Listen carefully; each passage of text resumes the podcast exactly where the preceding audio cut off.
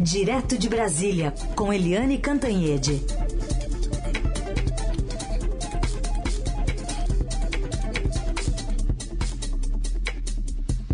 Oi, Eliane, bom dia. Bom dia, Heisen, Carolina, ouvintes. Oi, Eliane, bom dia. Vamos começar falando então sobre João Dória, governador de São Paulo, o grande vencedor das prévias do PSDB, concluídas finalmente né, no último sábado. Ele teve 53,99% dos votos contra 44% do governador Eduardo Leite e 1,35% do ex-prefeito de Manaus, Arthur Vigílio. E muita coisa ainda para se alinhavar dentro do partido para colocar o bloco do PSDB na rua. É, Uh, vencer as prévias é uma coisa, né, Carolina? Uh, depois vencer a eleição é outra pedreira, é, ainda mais complicada. Se as prévias já foram uma pedreira, a partir de agora a coisa fica mais complicada ainda. Como você falou, o resultado foi muito apertado, né? Não é aquela vitória assim, é, confirmadíssima, é, sólida, né? 90%, 80%, não. Foi bem apertadinho, o PSDB se dividiu praticamente meio a meio entre João Dória e o governador do Rio Grande do Sul, o Eduardo Leite. A primeira preocupação do Dória agora é unir o partido em torno da candidatura dele. E aí eu lembro, né, eu que co cobro política tanto tempo, acompanho a política tanto tempo, desde lá de trás, desde as brigas paulistas, né, era o José Serra contra o, o Mário Covas, depois o Serra e o, e o, uh, e o Covas contra o Geraldo Alckmin, e depois os paulistas contra Écio Neves de Minas. Então essa, esse racha do PSDB é uma tradição tucana e vai ser assim também na candidatura do João Dória. Agora, o PSDB é um partido que tem tradição, né? É um partido que é, teve duas vitórias em primeiro turno com Fernando Henrique, teve quatro segundos turnos é, em todas é, as disputas com o PT e ficou de fora, né? Com menos de 5% dos votos em 2018. É preciso saber se esse resultado muito negativo de 2018 foi um ponto fora da curva ou se foi uma tendência que vem para ficar. O fato é que o Dória é muito determinado. Quando ele meteu na cabeça que ia ser candidato à prefeitura de São Paulo, ele ninguém dava muita bola e ele venceu em primeiro turno, um primeiro turno improvável. Depois também ao governo de São Paulo foi uma candidatura muito difícil e ele também venceu, fez das tripas coração, inventou o tal do Bolsodória, levou chá de cadeira do Bolsonaro no Rio de Janeiro, mas venceu a eleição. Então o Dória, é, ele vem com muita garra e o primeiro desafio dele é unir o PSDB. Depois, unir o centro né? Porque o centro tem excesso de candidaturas. Se tiver um monte de candidatura, é, um vai esvaziando o outro, nenhum deles chega a lugar nenhum. Então há um esforço de unir o centro. E por fim, né, o desafio da própria campanha para chegar a um segundo turno que hoje é, as pesquisas dizem que está ocupado entre o presidente Jair Bolsonaro disputando a reeleição e o ex-presidente Lula do PT vindo aí para tentar re, é, recuperar a imagem e recuperar o governo que ele ocupou muito bem ali, com índices altos de popularidade por duas vezes. Então, Dória na, na raia aí da terceira via, mas com muito desafio pela frente, gente. Muito bem, então vamos falar também sobre a candidatura de Sérgio Moro, que continua surpreendendo, preocupa Bolsonaro. E a gente teve também é, essa sinalização né, de uma reportagem do Felipe Frazão no Estadão, falando sobre até um grupo entre militares ali, chamado 3V, com discussões sobre a terceira via. Parece que a filiação, como você havia levantado aqui para a gente, do general Santos Cruz na, na, ao Podemos, né, acabou aumentando mais essa esse lado de apoio né, do, das Forças Armadas para o ex-juiz? É, o... na verdade, o Sérgio Moro, ele disputa o espaço do Bolsonaro. Né? Todo o foco dele está na, no discurso. O discurso do Moro de 2022 será o discurso do Bolsonaro em 2018. A gente viu que o Bolsonaro se elegeu e foi jogando tudo fora, né? Uh, homens ao mar e discursos ao mar.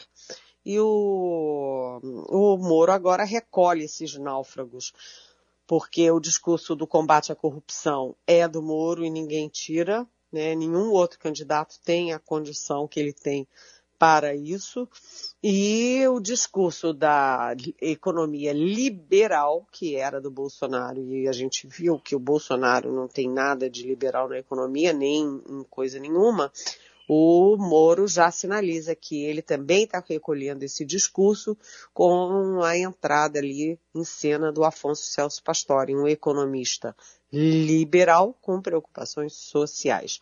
E o Moro sinaliza essa coleta, né, esse recolhimento ali dos é, bolsonaristas, principalmente pela área militar, porque ele já filiou o, o general Santos Cruz ao Podemos, já visitou, é, já no segundo dia né, da filiação do Santos Cruz, ele já é, visitou o general uh, Rego Barros, que foi é, chefe da comunicação do Bolsonaro e também acabou sendo demitido. Enfim, é, o Moro está nessa raia. Mas o Bolsonaro, eu sempre lembro que o Bolsonaro tem a, a faca, o queijo e a caneta na mão. E o Bolsonaro, amanhã, no dia do evangélico, ele vai se filiar ao PL, né, jurando que, a, o, que o PL tem um compromisso com ele de não fazer aliança com os partidos de esquerda. Pode filiar é, é, gente que já foi condenada, que já foi presa, qualquer coisa, desde que não filie ninguém da esquerda. Então, Bolsonaro também agora, com o um novo partido, ele vai formalizando uma campanha que ele já faz há muito tempo. Bolsonaro não passa uma semana inteira em Brasília há meses. Né? Ele está em campanha, vai ao Rio, vai ao Nordeste, vai ao Sul, vai ao Centro-Oeste, ao Norte. Ele está em plena campanha. E agora vamos ver como é que ele reage à disputa com Sérgio Moro pela centro-direita e pela direita. Eliane, ainda sobre PSDB, chegou uma pergunta aqui da nossa ouvinte Flávia sobre uma possibilidade de Eduardo Leite deixar o partido, enfim, buscando enfim um outro lugar ali para se acomodar depois dessas prévias. Tem mesmo esse zum zum zum? Oi, Flávia. Na verdade, não tem não. Né? Flávia, eu não ouvi nada nesse sentido. Pelo contrário, os, o, as últimas manifestações do Eduardo Leite antes das prévias foi de união, de unidade do, do PSDB. E os apoiadores dele nas prévias, como por exemplo o ex-deputado Marcos Pestana, que foi um dos organizadores das prévias e é de Minas Gerais, economista, eh, todos eles já estão na linha de apoio ao candidato vitorioso, que é o João Dória. Eu abro uma exceção para o Geraldo Alckmin, que hoje se encontra, inclusive, com representantes das centrais sindicais, que estão apostando muito numa aliança do Geraldo Alckmin com o ex-presidente Lula. Né, uma aliança do Geraldo Alckmin à esquerda. Mas fora o Geraldo Alckmin, não tenho conhecimento, Flávia, de outros líderes importantes do partido já abandonando o, o Dória neste momento. Pode ser até que aconteça mais adiante, mas nesse momento ainda não.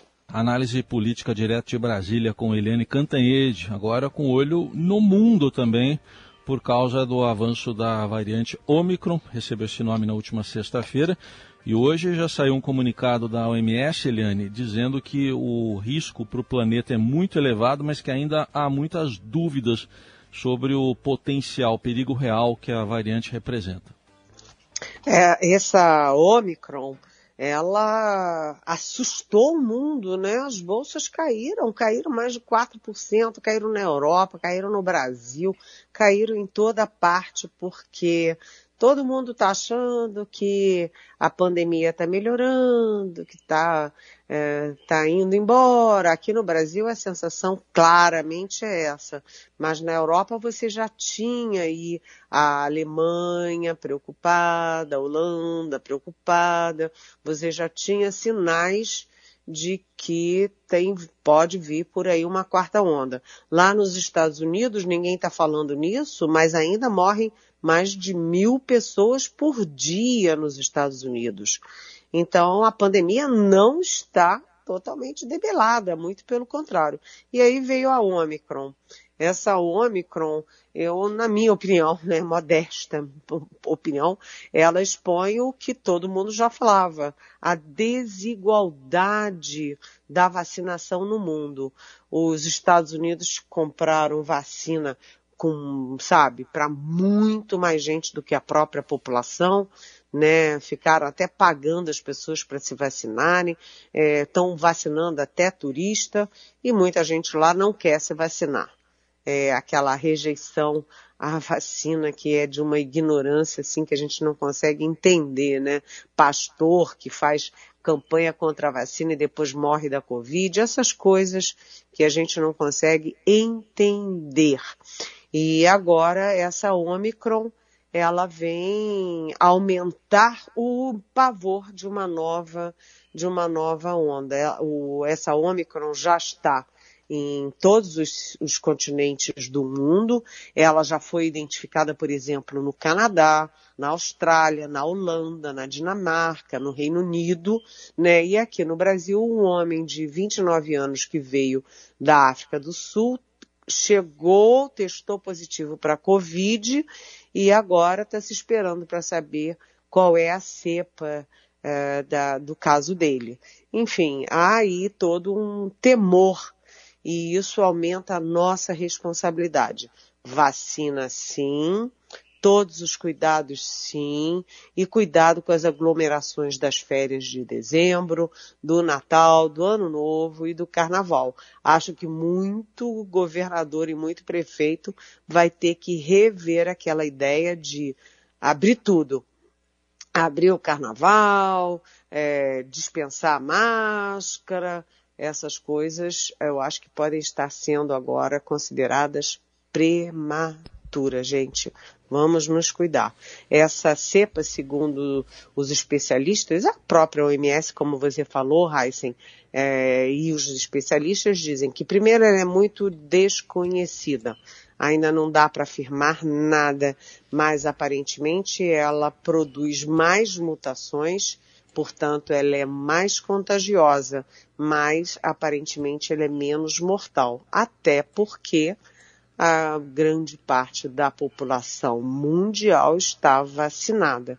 Aqui mesmo no Brasil a gente já tem, eu não tenho certeza do percentual, mas mais de 60%, possivelmente a gente vai chegando a 70% até o final do ano, de vacinados com todas as doses. Isso ajuda muito. A pessoa pega, mas tem uma reação mais leve. Então, vacina sim, vacina sim, vacina sim. E todo cuidado é pouco. Eliane, pensando um pouquinho nessa semana aí em Brasília, no Congresso Nacional, a gente teve o presidente da CCJ no Senado, Davi Alcolumbre, marcando para a próxima quarta-feira a sabatina do ex-advogado-geral da União, André Mendonça, né, indicado em julho pelo presidente para uma vaga no Supremo. Ele também nomeou a senadora Elisiane, Elisiane Gama, que é a relatora da indicação, evangélica como Mendonça, ela promete um relatório sobre aspectos técnicos sem entrar em assuntos religiosos.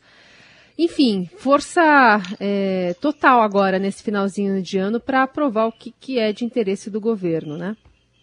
Sim, é, são dois movimentos nesta semana que serão importantes.